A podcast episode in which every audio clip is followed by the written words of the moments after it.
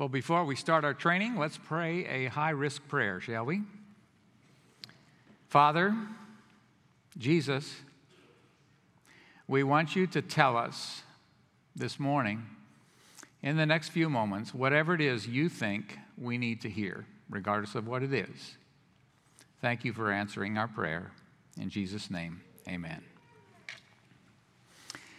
When her husband, hang on a sec, there we go. When her husband died, Grandma Pat, that's Rochelle's mom, moved from Washington State to live with us for about seven years. And God used this season. Uh, in her last week, she was in a room at Baptist East.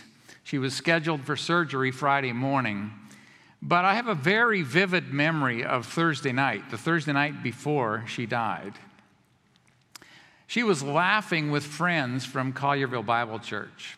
God had used that seven years to make a difference in her life, and she had friends who were journeying together with her in Christ. And I just remember different ones of them were in the room with her, and she was laughing and, and delighting in their presence and their friendship and the fellowship and the joys that we have in Christ. Little did we know that early Friday morning, before the procedure, she traded this earth for the presence of the Lord. But I still have that vivid memory of that Thursday night. 40 or 50 years after the fact, and with the Spirit's help, the Apostle John recalls in vivid detail what Jesus said on the Thursday night before his death. And he's recorded for us that recollection in John chapters 13 through 17. Chapters 13 through 16 are a conversational instruction time, and then in chapter 17, he prays. But almost 25% of the Gospel of John is recording what Jesus said and did in his last moments with his friends. Now, the disciples are clueless about what is coming. They, they do not know, but Jesus knows what is coming. And so he is going to speak to them in this upper room discourse about what is going to follow, both immediately and for some time. So, for example, in John 13, 19, he says, From now on, I'm telling you before it comes to pass. In other words, he's giving them prophecy. He's telling them, Here is what is going to happen, and I'm telling you before it happens. He also said in John 13 33, Little children, I'm with you a little while longer. That means that it's about to happen. Whatever it is that is going to happen is going to happen shortly. If they only knew it was going to happen in about 24 hours, it would be a totally different world that they were in. In John 16 28, he said, I came forth from the Father and have come into the world, I am leaving the world again and going to the Father. So, in this upper room discourse, he's saying, I'm going to tell you what's going to happen. It's going to happen shortly. One feature of it is, I'm going back home. You're going to stay behind. In fact, in John 13 36, he says, Where I go, you cannot follow me now, but you will follow me later. You're going to join me. Basically, he's anticipating an interim of separation. He's saying, Let me help you understand what is about to happen because you're going to feel lost when it starts to happen. But here's what's coming, and it will be an interim in which I am off the scene. Now, they have known the presence of Jesus for three years, they have walked with him, they have eaten with him. But he's saying, I'm not going to be here. I'm going to be gone. We are currently dwelling in that interim between Jesus' first advent and his second advent. Jesus saw this interim coming in the 24 hours before his death. And he saw the world his children would live in before his return. He actually prayed for us that night. Do you realize that? He actually prayed for you and me. Here's what he said in his prayer that evening. In John 17, 20, he says, I do not ask on behalf of these alone, but for those also who believe in me through their word. That is, when Jesus was looking at the 11, he was looking past them and seeing you and seeing me. And he's praying for us. Jesus has an interim plan. He not only saw what was coming and told them a little bit about it, but he also used this opportunity to give them some information that was going to make a big difference. He tells us several times, here's why I'm telling you this, and let's just review a few of them. For example, in John 14, 27, he says, Do not let your heart be troubled, nor let it be fearful. Now I have told you before it happens, so that when it happens, you may believe. In other words, when things start unraveling, or so it seems, I want you to be able to say, Oh, this is happening just as Jesus said. We're good. Trust Him. Don't feel like the, the rug has been pulled out from under you. Everything is happening the way Jesus had planned for it to happen. So he told them what he did because he wants them to trust, to believe. These things I've spoken to you so that my joy may be in you and that your joy may be made full. His words are intended to give us grounds for celebrating in the interim. By the way, this is why we sing. I love Is He Worthy? That is one of my favorite songs. We sing in a time when Jesus has left the planet because we know where it's going, because Jesus mapped it all out. And then there is this one. This is the one I want to really zero in on, all right? This is John 16, 1. In this upper room discourse, this is what he says These things I have spoken to you so that you may be kept from stumbling. Jesus is saying, I want to prepare you for the interim. And by the way, not just you 11, but all those who are going to believe in me in this interim, everyone in this room who knows Jesus Christ. I am telling you the things I am telling you so that you may be kept from stumbling. Let's take that passage apart just for a little bit. So that introduces what's called a purpose clause. In other words, I'm speaking these things to you for the express purpose that you may be kept from stumbling. Now, stumbling is a Greek word scandalizo, but scandal is, a, is an English word that we get from that. It's the same word that's found in the parable of the soils. For example, in Mark 4 17, it says this And they have no firm root in themselves, but are only temporary. Then, when affliction or persecution arises because of the word, immediately they, here's scandalizo, fall away. When Jesus says, These things I have spoken to you, so that you may be kept from stumbling, what he's saying is the content in this upper room discourse is designed for we who dwell in the interim, and it's designed to keep us from falling away. Because our world is moving in a direction that is going to make it very easy for that to happen. So, in this discourse, Jesus said what he did in the upper room discourse so that all who dwell in the interim between his first advent and his second advent when he returns don't get tripped up. This upper room discourse was written for you and for me to keep us from falling down, losing our steady pace for him getting off track. His words are not just good for an interim between pastors, but the interim between advents. And we can use this incredible instruction from Jesus' last 24 hours to develop a faith that flourishes in a world that's going off the rails. I liken this to a series of core exercises. That's why Jeffrey was talking about the connection between physical core exercises and spiritual core exercises. Embedded in this upper room discourse are seven key principles that, if we will develop spiritual habits and practices that grow out of them, it will keep us from getting tripped up, from losing our faith. Now, I realize that those who truly know Jesus Christ cannot lose their faith. But it is possible for us to be deluded and think we know him when in fact we don't. And those are the ones who can slip away. So let's make sure by doing everything we can. All right, so we're going to talk about strengthening your core.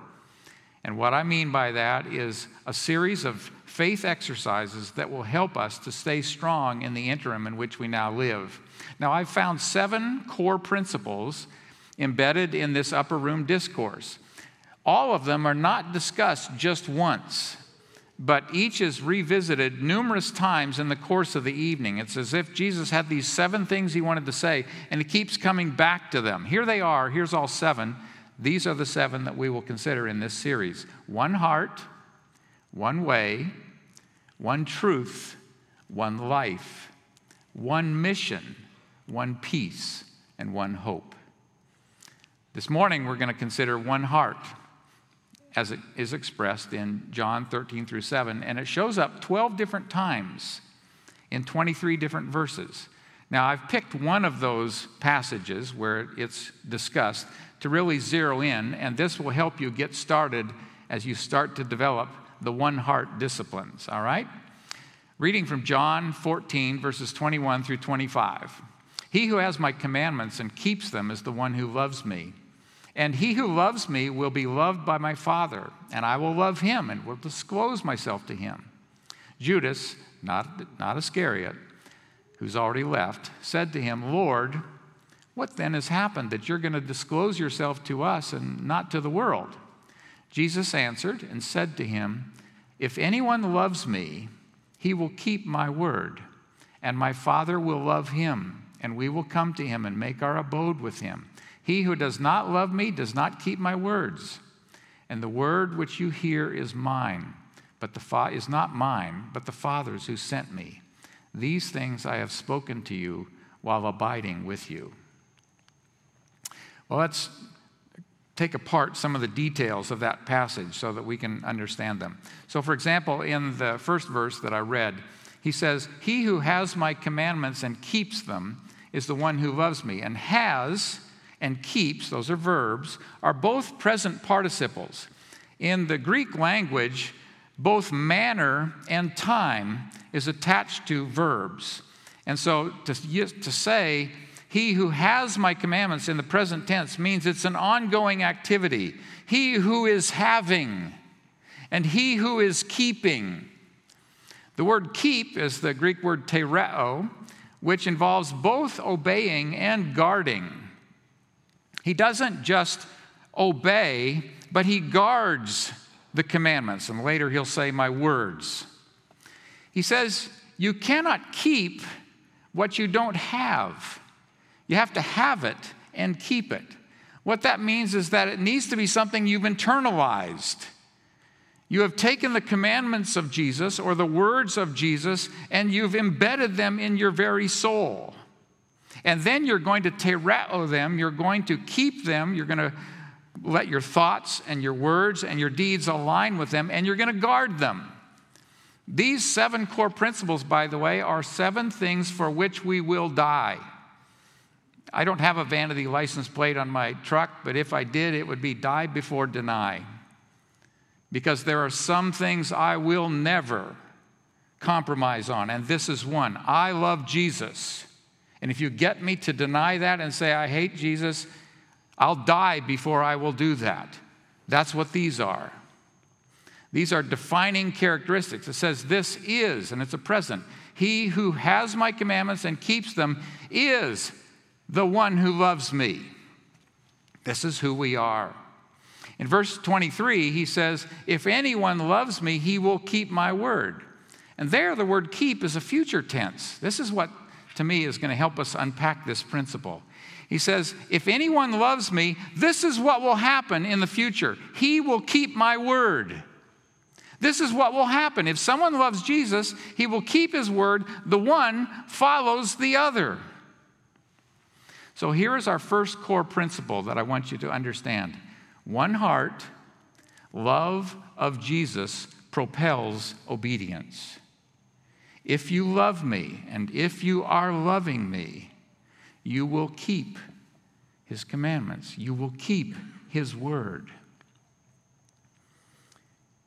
One heart, love of Jesus propels obedience. Now, I want to help you understand this principle, so I'm going to do something that will hopefully help you do that. You probably noticed the string here, and those of you who are over there don't see it, but I have a rocket attached to this string. Now, uh, please be advised, I did not put the motor in the rocket, okay? We're not gonna, I thought about it, but we're not gonna, we're not gonna set the rocket off in the building here. Now, I did go uh, to Shelby Farms and we set off the rocket, so you will get to see that. We'll give you a video of that. But what I want you to see is I'm gonna try to get the rocket to go up using my personal effort, all right? Okay, that was really, I know you're really impressed, okay? I'm gonna, I'm gonna try one more time, all right? All right. Now, what are you seeing there? when I try to do this using my own strength, the rocket doesn't go very far, does it? But here's what happens when this object is rocket propelled. Watch this.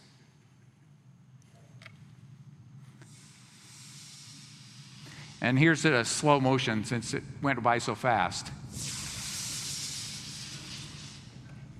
And interestingly, I don't know if God was uh, in charge of this or not, but uh, oftentimes, uh, you know, the rocket will, uh, it has a, a, little explosive thing where the nose cone will come off and the parachute comes out.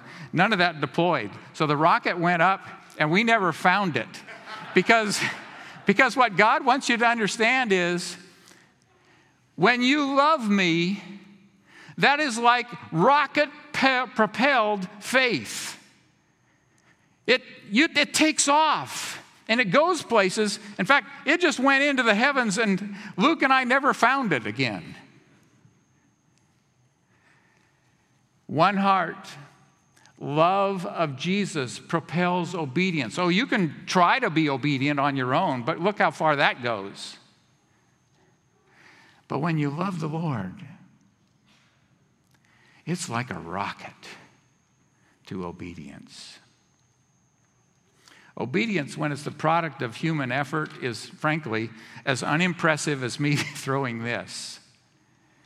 Doing the right thing to be well thought of or to avoid getting in trouble is mundane, do the minimum obedience.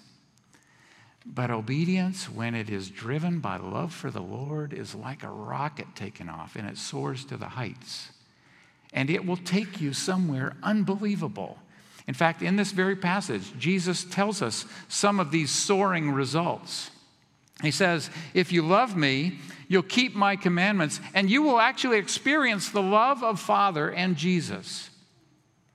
You will actually move through life in ways where there are experiences that remind you Father loves me, Jesus loves me. Jesus says, I'm going to divulge myself to you. You're going to get Jesus. You're going to understand things that he's doing. Uh, next week, I'll tell you a really interesting story about one of those moments that I've experienced. Furthermore, you're going to share life with Jesus and Father. It is going to be as if you and Jesus and Father are walking through life together. If you love me, that will propel keeping my word and obedience, and you and Father and Jesus are going to walk together. Notice, by the way, in that passage, toward the end, it says this He who does not love me does not keep my words. Love and keep are both present tense. In other words, non keepers are non lovers. Someone who doesn't want to keep the words of Jesus or has no interest in keeping the commands of Jesus betrays himself as someone who has no love for Jesus. Basically, this passage is saying there's two groups there's love propelled keepers, and there's non keepers who don't love. Loving Jesus makes all the difference.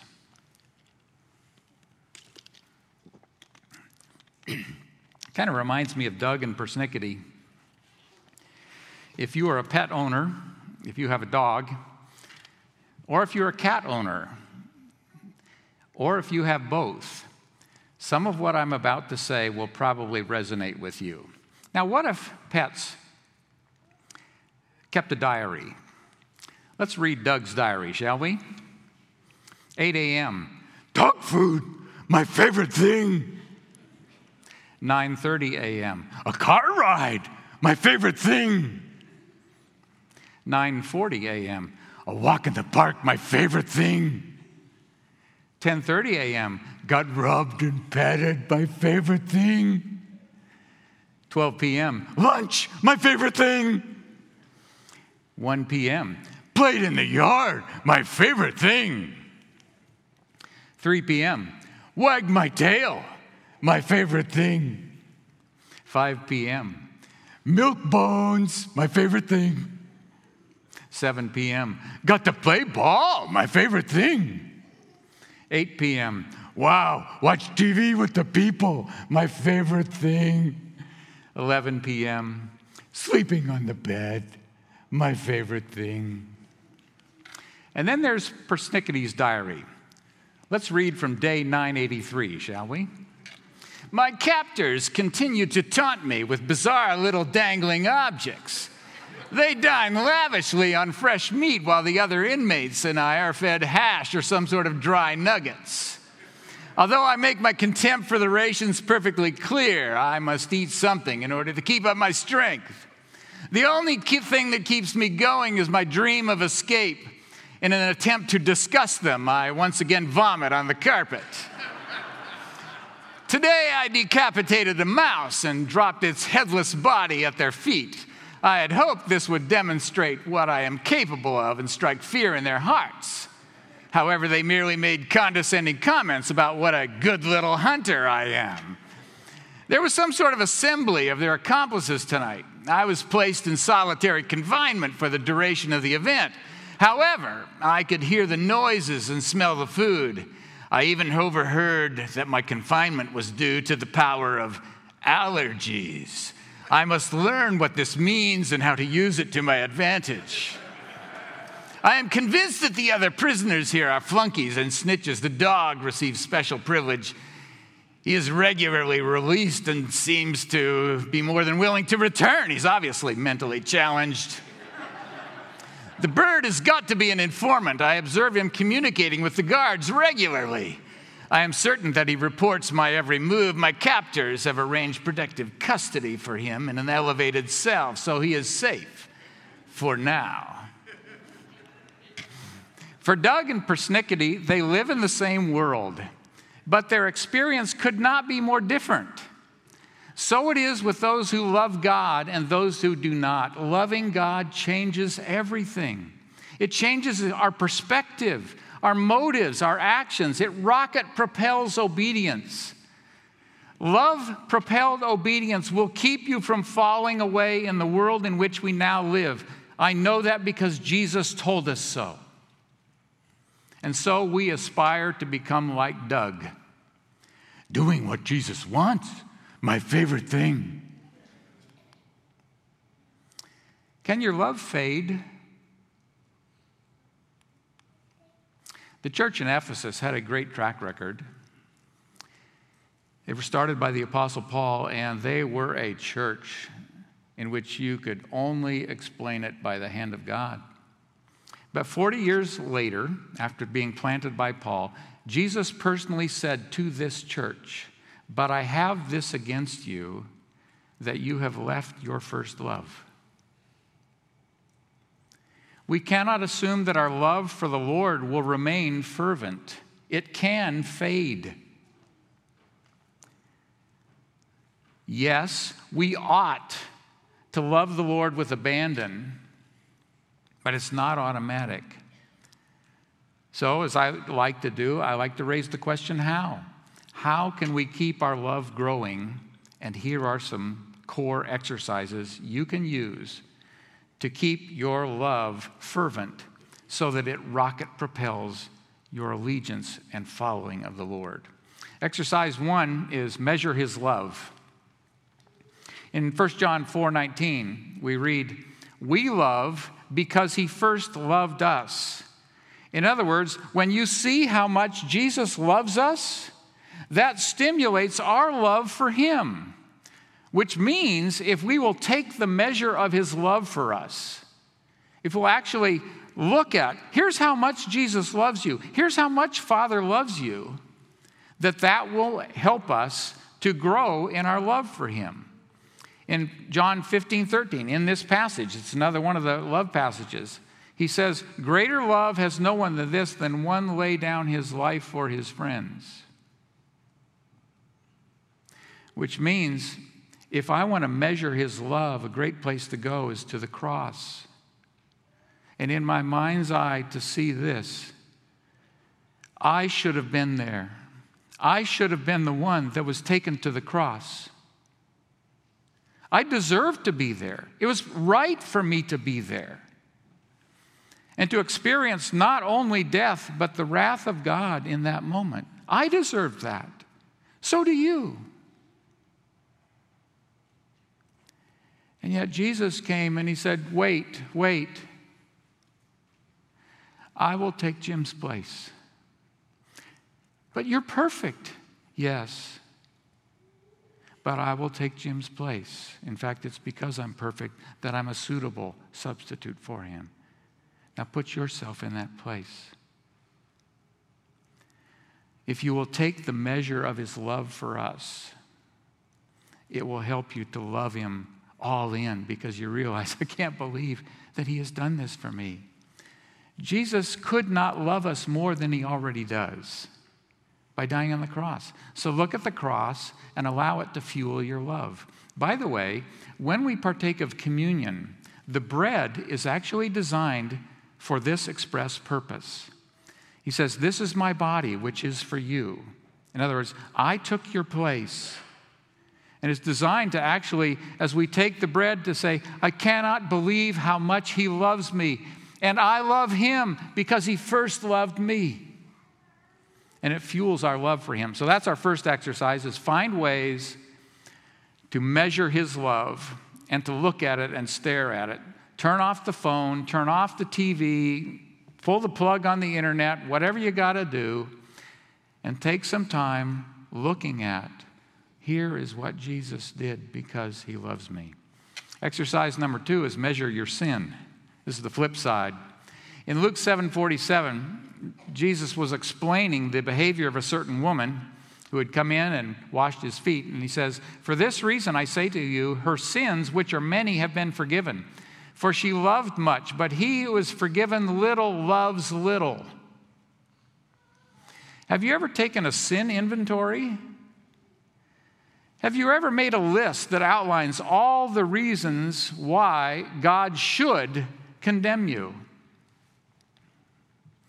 Now, in some of our cases, mine would be one of those. I accepted Christ, it was the real thing. Someday I'll tell you the story, even though I was accepting Christ knowing that I was a murderer. But I accepted Christ at five or six.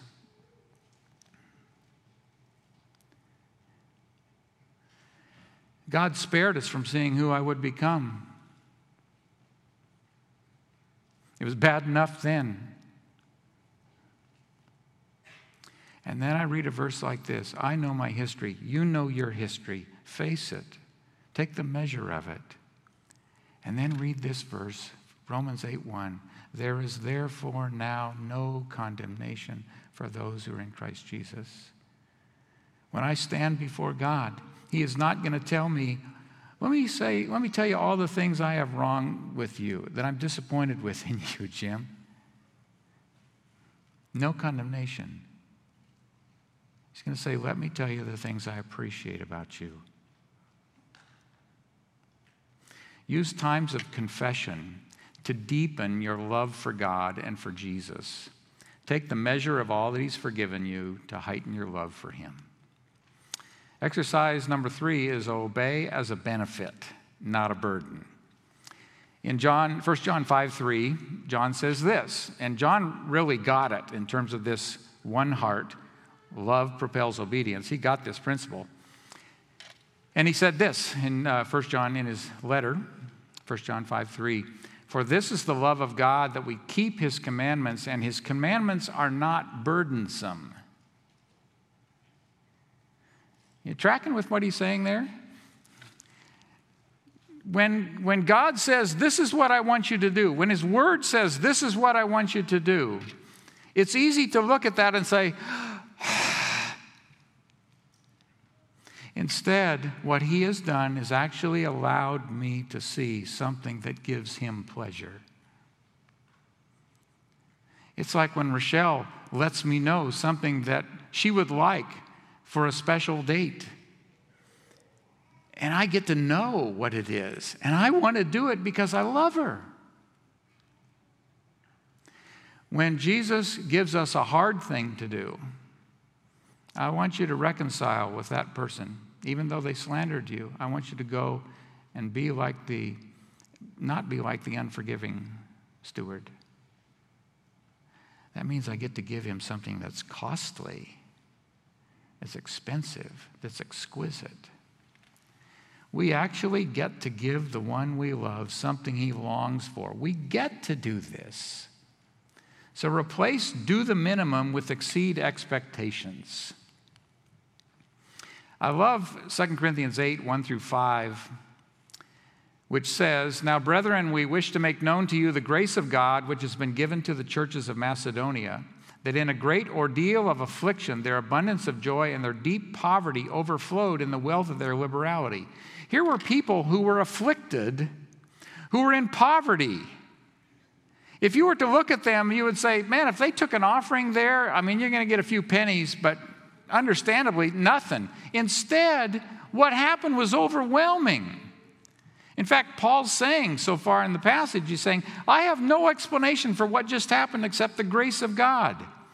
He says, For I testify that according to their ability and beyond their ability, they gave of their own accord. And then get this, begging us with much entreaty for the favor of participation in the support of the saints. It was as if Paul stood up and was telling them about the uh, giving project, and then he finished the talk, and everybody rushed to the front, pressing in him and saying, Let us have a part, let us have a part. He said, No, no, no, no. I just wanted to let you know. I mean, I know, you know, the stuff you're dealing with. Uh, you know, no, we are begging for the favor, for the privilege of participation in the support of the saints. How does that happen? How do a people like that respond like that? Here's Paul's explanation. And this, not as we had expected but they first gave themselves to the Lord and to us by the will of God. That was a rocket that just went off. These were people who loved the Lord, and therefore their response defied all explanation except one God is doing this. They love Him. And it's unbelievable what results. As you deepen your love for God, that love will rocket propel obedience. Now, it's possible that there are some in this room who would say, I'm not sure whether I really love Jesus or not. Lauren considered herself a good person, but she did not truly love Jesus. Here's her story about how that changed. Hi, my name is Lauren Jordan, and I'm the high school girls discipleship coordinator here at First Man. Basically, I am the primary high school girls leader, um, and whenever we do get leaders, I place them with some of the high school girls in Bible study or on Wednesday night when we do our small groups. In high school, I was a really good moral person. Uh, I came from a good moral family where we wanted to be good people, and that was easy for me to do. And so, um, more so in high school, I started going to church. My dad made me go to church, and so that's where I found myself figuring out I guess, what the Bible said and the teachings of Jesus, and that I could be a follower of him because I was such a good person. And I thought, oh, well, like, I can do this Jesus thing too. It makes sense. Like, oh, okay, I am a Christian because I'm a good person, and that's what Jesus wants. I didn't know that I wasn't really a Christian because I did so well, and people thought so highly of me, and I was on the high school girls soccer team. And at our banquets and different things, I would be asked to pray, or people would ask me for my advice or my wisdom. So I kind of thought, all right, I'm really like doing well. Like even older people think I'm mature and a good person. So like I must be doing this thing right.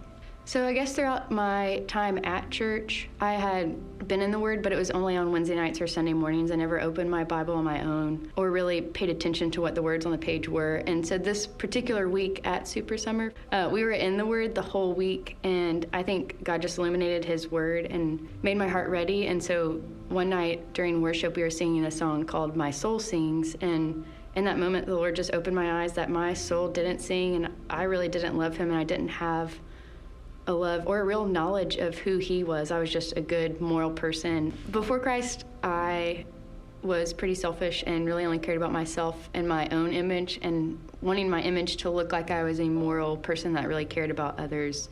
And then after Christ, um, when he illuminated who he was to me, I began to genuinely care about people and love his church and his people um, and help them grow in the word and learning who he was. It's made all the difference in the world. And I would say each morning I want to wake up and have a quiet time and meet with him and see what he has for my day or who he has for me to talk to or speak with and just what he can do through me. And it's not so much what Lauren can do and who Lauren can please, but it's more about him and my love for him now. It's possible to be a good person. It's possible to be a moral person to some extent and yet not love the Lord. You know, to, run, to launch the rocket, and this is not connected to anything, and I have the things separated, so we're all safe. But in order to launch the rocket,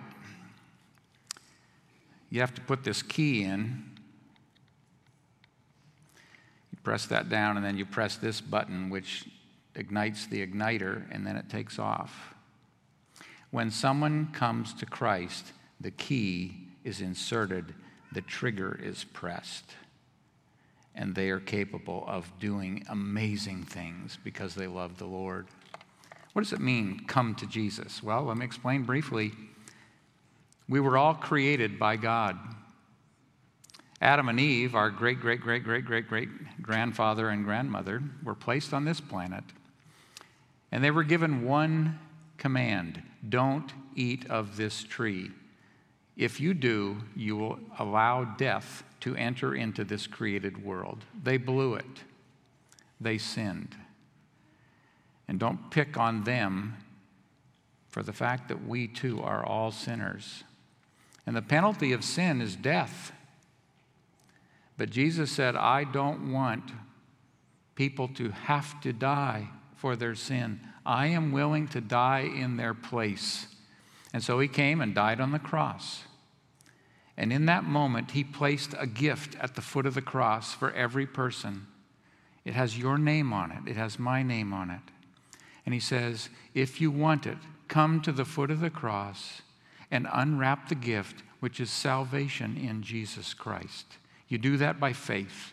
You trust in Jesus as your Savior. And in that moment, the key is inserted, the button is pushed, and Jesus comes to live inside of you.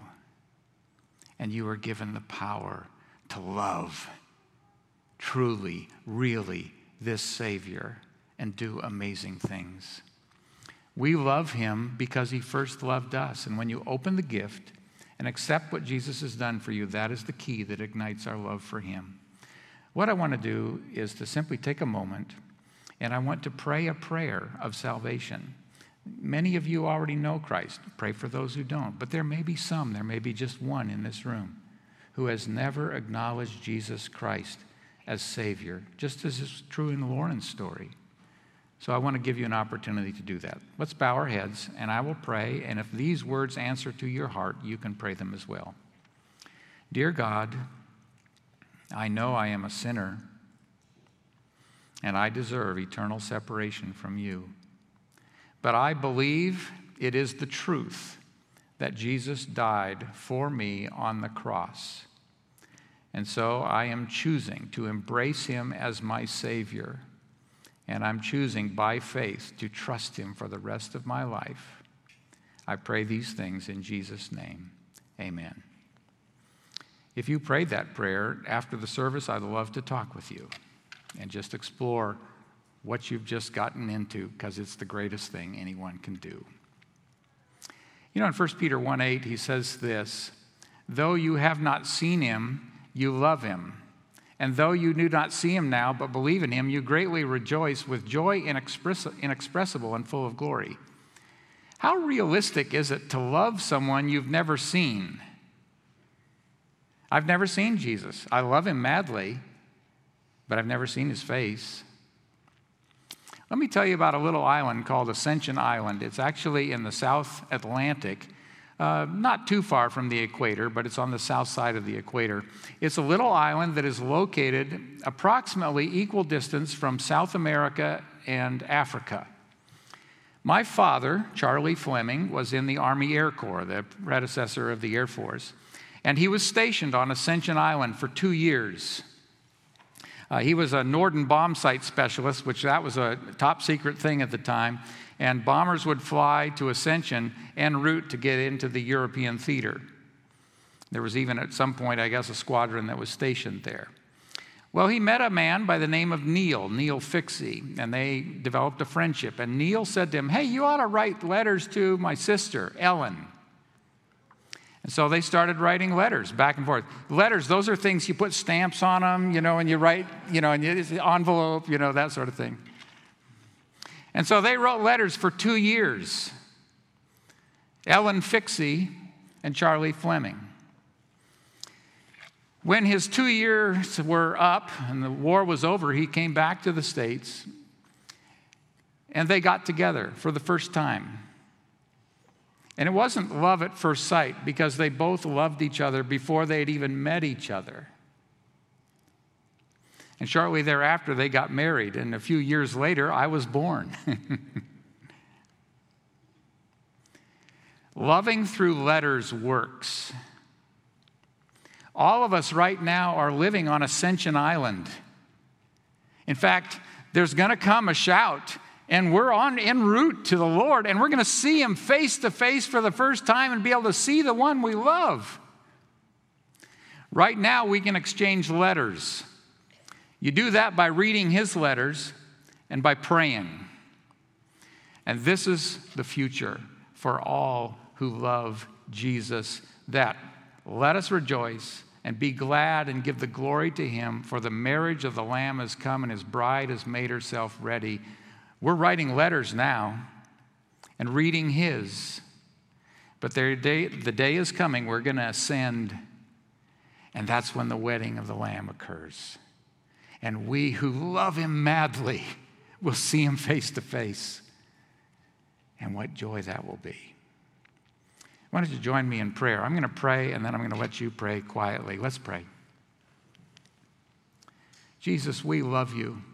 We see what you did for us and we are in love. Father, we love you. We see what you did. You gave up your son and we love you. We want to love you more. Show us whatever you need to show us, that we might become those who love you with all their heart. In the next few moments, you go ahead and just you talk to the Lord quietly on your own and tell him you love him. In Jesus' name.